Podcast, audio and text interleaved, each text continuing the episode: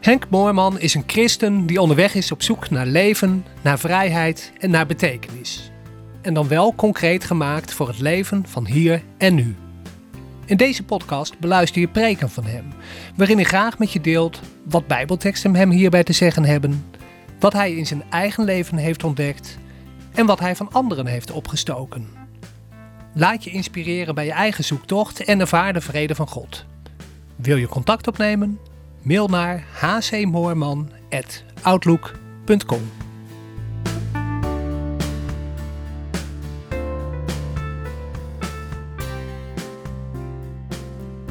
Ik eens kijken naar eh, eh, Psalm 13. Ik weet niet of. Oh, de ding is al uit. Nou, we zien nog weer op te starten. En dan kunnen jullie ook op het scherm meelezen. Zal David ook nooit gedacht hebben dat zijn psalmen nog eens een keer digitaal hier uit een kastje op een scherm kwamen. Uh, Psalm 13, begin maar bij 1. Uh, de vertaler heeft erboven gezet gebedsvertrouwen, maar dat is niet van David zelf. Uh, voor de koorleider een psalm van David. Hoe lang, Heer, hoe lang zult gij mij voortdurend vergeten? Hoe lang zult gij uw aangezicht voor mij verbergen? Hoe lang zal ik plannen koesteren in mijn ziel, kommer hebben in mijn hart, dag aan dag? Hoe lang zal mijn vijand zich boven mij verheffen? Aanschouw toch, antwoord mij, Heer mijn God. Verlicht mijn ogen, opdat ik niet inslapen ten dode, opdat mijn vijand niet zeggen, ik heb hem overmocht, opdat mijn tegenstanders niet juichen, wanneer ik wankel. Ik echter vertrouw op uw goede dierenheid. Over uw verlossing juicht mijn hart. Ik wil de Heer zingen, omdat Hij mij heeft welgedaan. Psalm 13. Um, ja, dus niet zo'n psalm die er echt uitspringt. Hè? Er zijn van die psalmen die iedereen kent, die ook vaak gelezen worden. Nou, deze hoort daar denk ik niet direct bij. Toch eens een keer een beetje op inzoomen. Waar gaat het over? Nou, het, eigenlijk zitten er drie, drie fasen in goede preek bestaat ook uit drieën, uh, zo was het oorspronkelijk tenminste, dus dat past dan wel, uh, komt goed uit. En de eerste fase is waar je ziet dat David eigenlijk zijn, nou, zijn kommer en kwel, zijn ellende onder woorden brengt. Hè? Dat is de fase van hoe lang nog? Heer, hoe lang uh, zult u mij voortdurend vergeten, zucht? Hoe lang zult gij uh, uw aangezicht voor mij verbergen? Hoe lang zal ik plannen koesteren in mijn ziel, kommer hebben in mijn hart?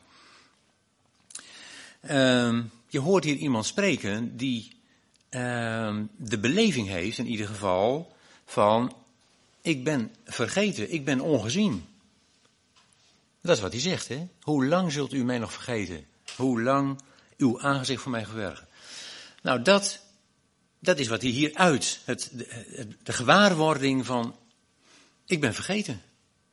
Ik ben ongezien. God ziet mij niet. En ik denk dat dat de, nou, de tragiek is, de pijn van heel veel mensen. Het, het, het besef van, ik ben niet in tel. Niet de moeite waard om naar om te zien. Wie is er nu in mij geïnteresseerd? Ik ben helemaal niet interessant. Eh, ik ben de grijze muis. Wie, uh, wie zal zich in, om mij bekommeren en in mij geïnteresseerd zijn? Het gevoel van niet erkend te zijn, niet bevestigd te worden. Uh, nou, in, waar het ook net over gehad is, in je unieke mens zijn. In wie jij bent en hoe jij bent. Maar dat missen, de, de bevestiging, de erkenning dat dat zo is en dat dat goed is. Dat er niet meer en anders hoeft, maar dat het goed is dat jij goed bent zoals je bent. En dat het nu goed is zoals het nu is. Kan misschien wel anders, kan misschien nog wel beter, maar dat is dan voor later. Nu is het goed zoals het nu is. Maar dat, besef dat dat ontbreekt. Ik denk dat er heel wat mensen zijn die daar uh, onder gebukt gaan. Hè?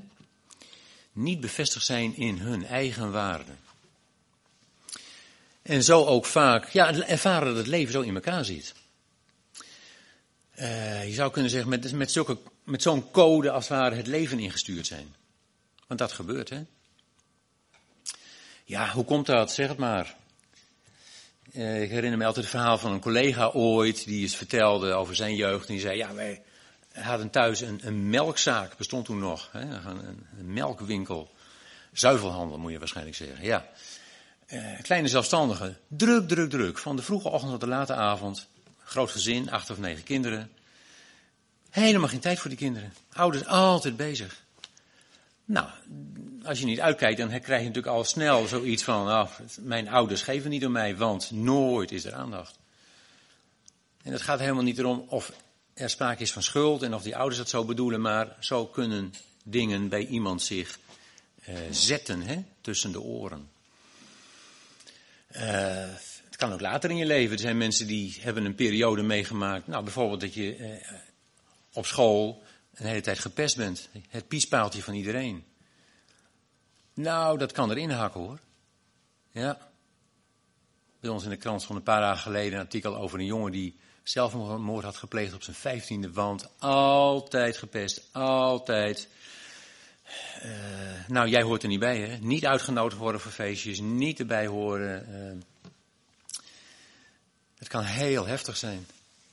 Of je hebt een periode in je leven gehad dat, ja, dat je gewoon over was, het vijfde rad aan de wagen. Dat altijd net buiten viel. Nou, dat soort dingen kunnen meebrengen dat een mens heel snel in dit spoor zit. Hè? Dat maakt een soort groef in je ziel, zeg maar, een spoor waar je heel snel weer invalt. En dan, dan voelt het als, Heer, u, u kijkt niet eens om naar mij, u vergeet mij. Bij David, dit gaat over David, kun je er ook wel iets bij voorstellen. Want wij kennen hem vooral als de held. Maar het staat nergens met zoveel woorden. Men gaat ervan uit uh, dat hij een buitenechtelijk kind is. Gevolg van een slippertje van zijn vader, Isaïe. Hij zegt zelf ook later in een van die psalmen, in zonde ben ik ontvangen en geboren. Uh, je kent waarschijnlijk wel het verhaal van, van Samuel, als hij door God op pad wordt gestuurd om de nieuwe koning te zalven. Dan zegt God, nou joh, ga naar Bethlehem, naar Isaïe.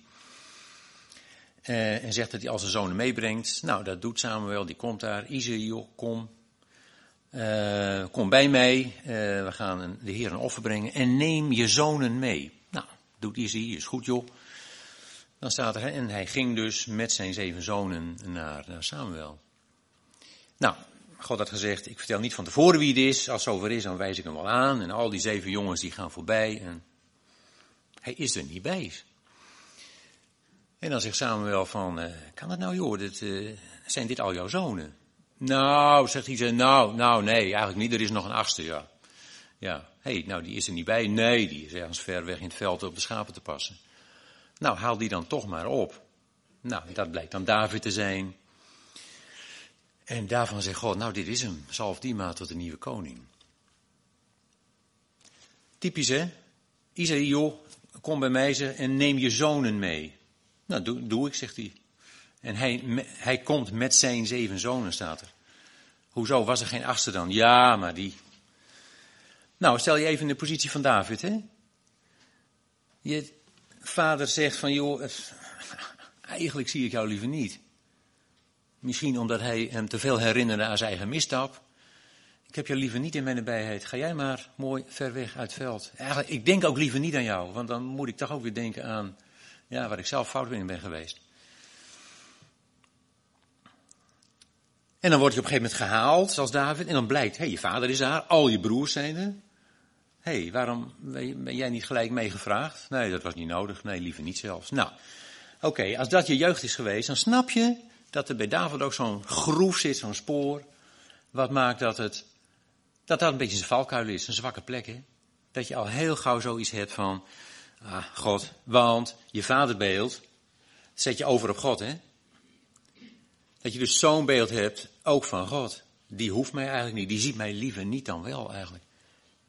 Hij vergeet mij maar liever. Ja.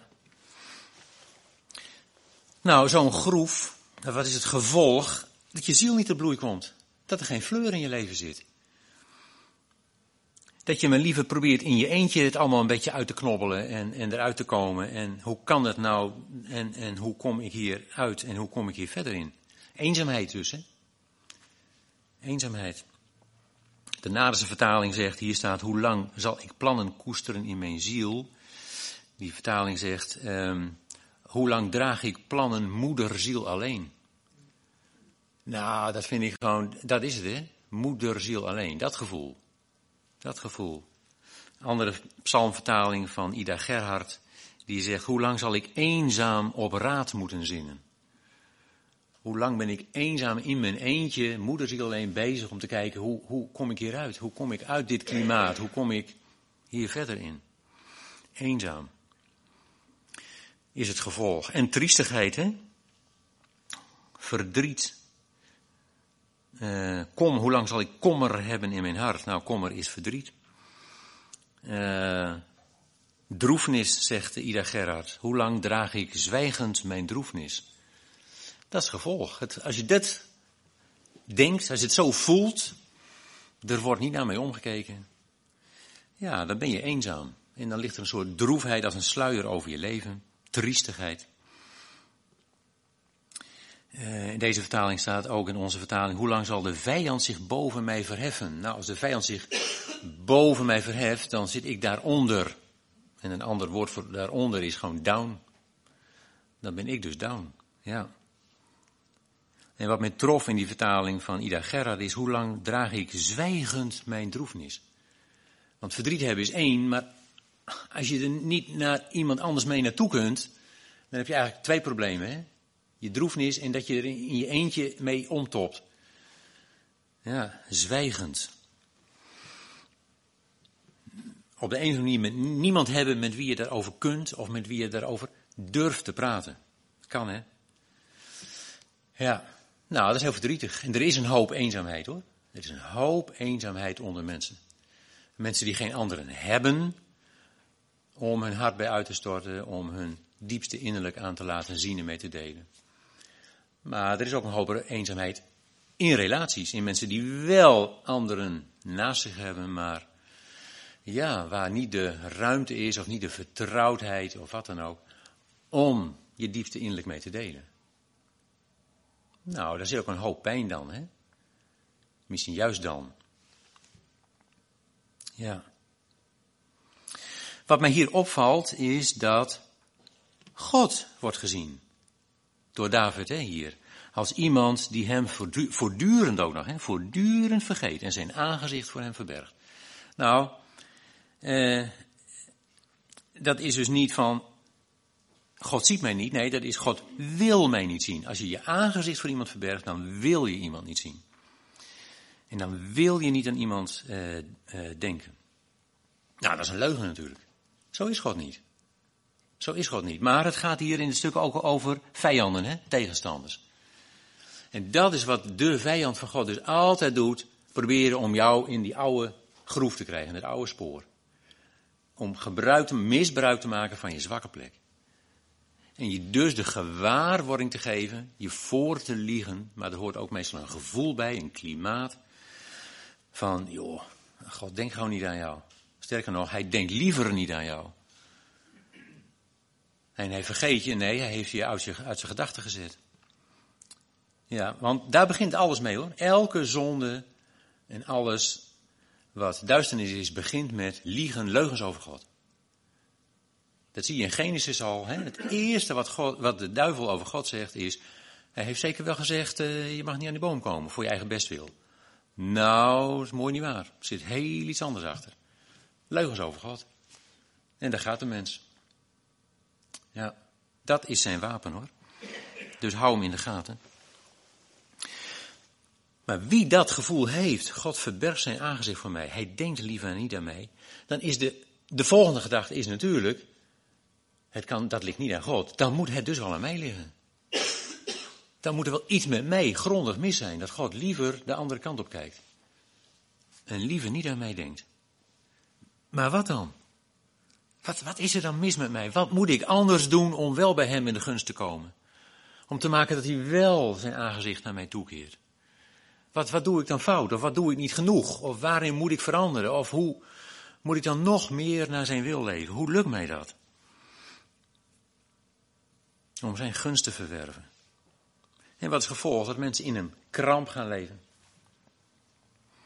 In droefheid, in passiviteit. Er staat niet voor niks Heer, moet mij wel helpen, zegt hij op een gegeven moment, opdat ik niet inslapen ten dode. Nou, is niet dat je doodgaat, maar dat je helemaal vervalt tot passiviteit. Want dat is wat er gebeurt. Het tegenovergestelde van levenslust. Nou, zo was het met David. Dat is fase 1. En dat is ook heel goed. Fase 1. Ga er dus goed voor zitten van hoe is het nou eigenlijk met mij? Hoe hangt de vlag erbij? Wat zit mij dwars? Waar kom ik niet uit? Die ellende onder ogen zien, daar is gewoon eerlijkheid van nodig. Dat kan alleen maar als je echt eerlijk bent naar jezelf. En niet denken van dom doorgaan.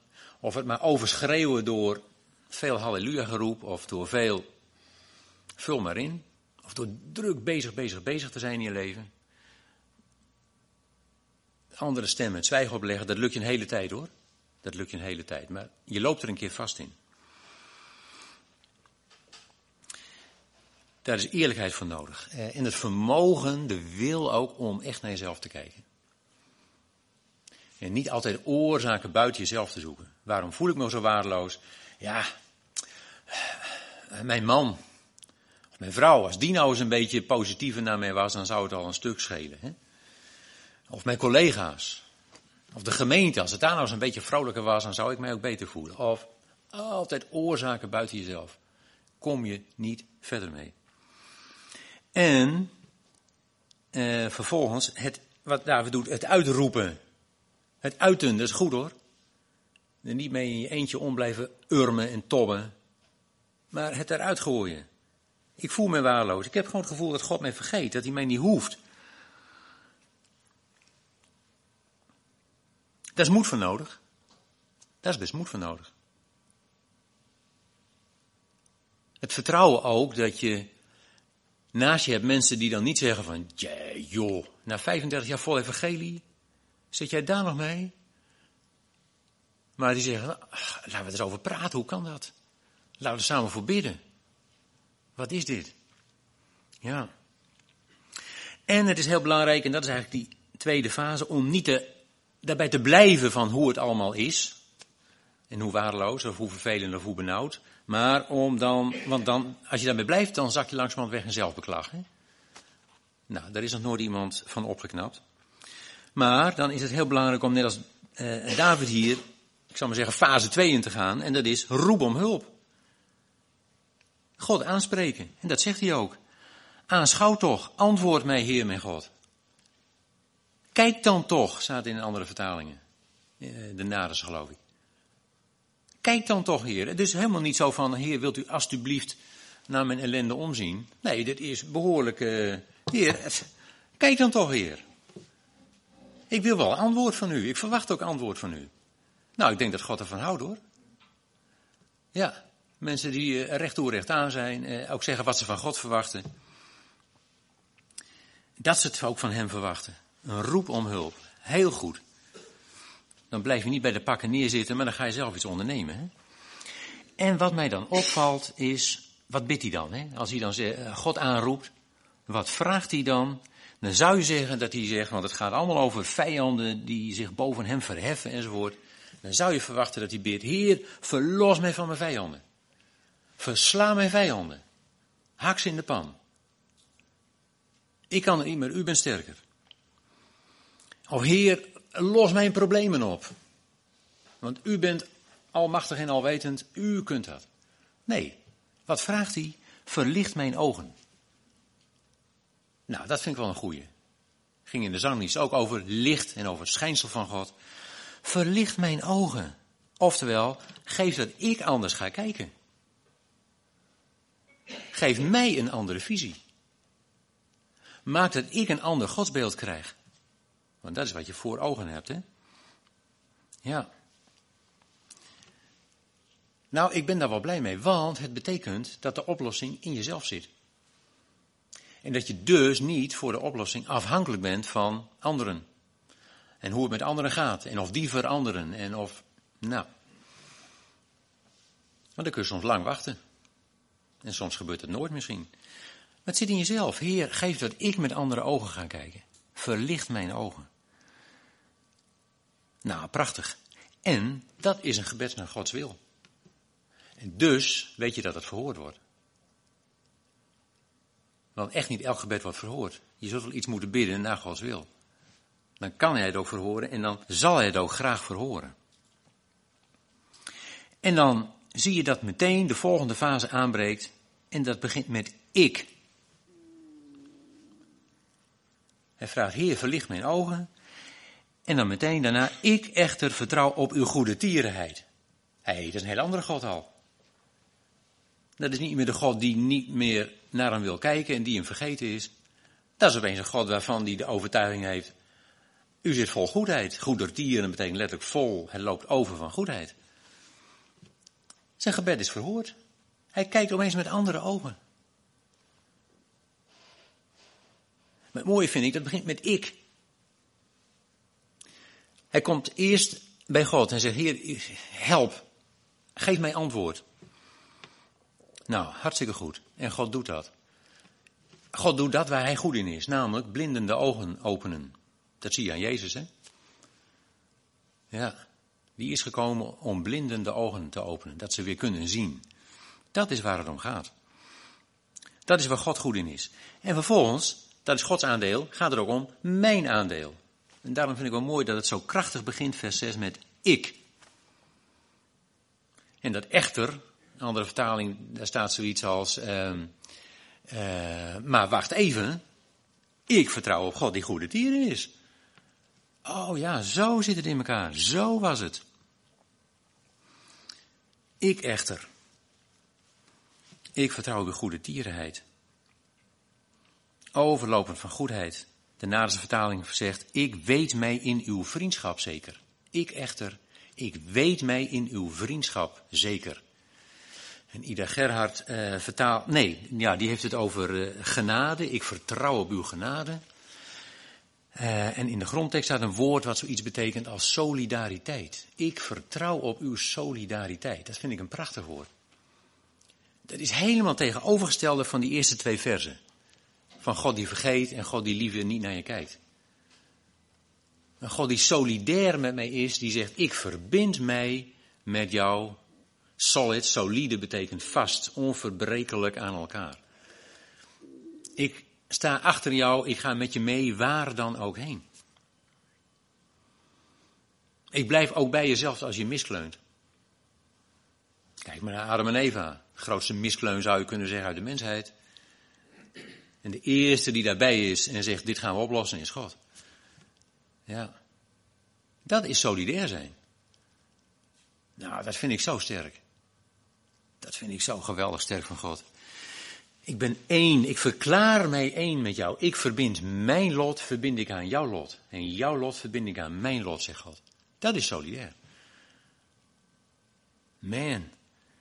Nou, dat is een heel ander klimaat, hè? Dan hoe lang zult gij mij voortdurend vergeten en uw aangezicht voor mij verbergen. Prachtige waarheid. Vraag is natuurlijk, hoe krijg ik uh, zo'n zicht op God? Hoe krijg ik dat godsbeeld? Hoe krijg ik die zekerheid? Naar zijn vertaling, hè? Ik voel mij zeker, ik weet mij zeker, ik weet mij zeker in uw vriendschap. Nou, ik grijp maar even terug op een preek van een jaar geleden, die jullie nog helder voor de geest staat natuurlijk. Uh, Hebreeën. Uh, het geloof is de zekerheid van de dingen die wij hopen, hè, zegt Paulus. Mooiere vertaling, vind ik in elk geval, is het geloof is de werkelijkheid van de dingen die wij hopen. Kun je het herinneren? Uh, dat je dingen die waarheid zijn, en dit is een waarheid, God die solidair is, uh, moet een werkelijkheid worden. Iets kan waar zijn, maar het moet werkelijkheid in mijzelf worden. Um, het kan tot mijn, een waarheid kan tot mijn geestelijke bagage horen, maar het doet pas iets met mij als het helemaal door mij heen werkelijkheid is geworden. Doorleefde werkelijkheid is geworden. Dan is het mij niet meer af te pakken. Dan is die waarheid vlees en bloed geworden in mezelf. En dan werkt die. En hoe worden waarheden, bijvoorbeeld een waarheid als deze, God is, heeft zich solidair verklaard met mij. Hoe wordt dat waarheid, nee, werkelijkheid in mezelf? Door, nou, de werkelijkheid wordt gerealiseerd in wat ik geloof. Ik maak het tot werkelijkheid door wat ik geloof. Door het mij te verbeelden. We hebben toen gehad over verbeeldingskracht. Het gaat over een godsbeeld. Hè? Door mij voor te stellen, hoe is het dan? Hoe voelt het dan om een vader te hebben die zegt, ik ben solidair met jou? En wat voor manier van leven hoort daarbij? Hoe gedraagt iemand zich die een vader heeft die altijd solidair met hem is, onder elke omstandigheid? Nou, die, die zit zich niet meer angstig af te vragen van, Heer, doe ik het wel goed? Is dit wel naar uw wil? Of wat wilt u nu eigenlijk precies van mij? Nee, die weet dat er een God achter hem staat bij alles wat hij onderneemt inderdaad. Dat hij mag ondernemen en mag gaan denken, wat zal ik gaan doen met het leven? Hoe zal ik mijn leven gaan invullen? Hoe zal ik mijn leven zo gaan invullen dat de mensen zeggen, God is groot, God is goed. Nou, God is ook benieuwd. Die weet dat niet, hoe je dat gaat doen. Maar doordat je te gaan verbeelden, verbeeldingskracht. Hoe ziet zo'n leven eruit? En daarna te gaan handelen. Op basis daarvan stappen te gaan zetten. En dat is belangrijk hoor, handelen. Jezus heeft zo vaak gezegd, niet wie zegt Heere, Heere, maar wie, doet, wie doet de wil van mijn vader. En de man die zijn huis op het zand en of de rots bouwt, wat is het verschil? De een die heeft alleen geluisterd naar wat Jezus zei. En de ander heeft gedaan wat hij zei. Uiteindelijk gaat het altijd om doen. Op basis daarvan handelen en stappen zetten. Zo wordt het werkelijkheid. Ik, eh, als je het hebt over verbeelden, mij staat altijd nog bij, ik heb het wel eens vaker aangehaald. Uh, het beeld dat Harm Schilder ooit eens heeft verteld, is al heel veel jaren geleden, maar van die vader met twee kinderen aan het strand. Nou, wij zijn één dag aan het strand geweest deze zomer. Uh, ja, het was prachtig weer gelukkig. Uh, maar dan kun je het helemaal voorstellen. Maar het beeld was die vader die is daar, je kunt je een beetje voorstellen, zo een beetje de laatste duinenrij tegen het strand aan, twee kinderen. En één die gaat het strand op, die gaat lekker daar wat verderop eh, aan de rand van de branding spelen. En die ander die klemt zich om het been van de vader heen. Vader, ik wil bij u blijven. Vader, ik wil niet van uw zijde wijken. Vader, ik wil precies het. En, ja, en die vader zoiets heeft van, joh, ga, ga heerlijk spelen. Vanaf hier hou ik jullie in de gaten. Als je mijn hulp nodig hebt, reken erop dat ik er ben. Je kunt ook altijd bij me terugkomen. Voel je veilig. Maar ga heerlijk spelen. En de een die dat durft en de ander die dat niet durft, om wat voor reden dan ook. Hè? Maar de vader die dat wel graag wil. Nou, ik vond het een prachtige verbeelding van een vader. Onze vader zoals hij is en zoals hij zich solidair verklaard heeft met ons. Doe maar, leef je leven maar. En je hoeft niet steeds aan mij te denken. Wees er maar van overtuigd dat mijn aandacht altijd bij jou is. Ja. Nou, als, je, als we dat zo tot een levende realiteit in ons eigen leven kunnen maken, zoals een David daar ongetwijfeld ook mee bezig is geweest, dan snap je ook dat hij helemaal aan het eind zegt, ik wil de Heer zingen, omdat hij mij heeft welgedaan. Want hij, heeft mij, hij deed mij zo wel, staat in een andere vertaling. Nou, prachtig hè? Een vader die je zo wel doet. Amen.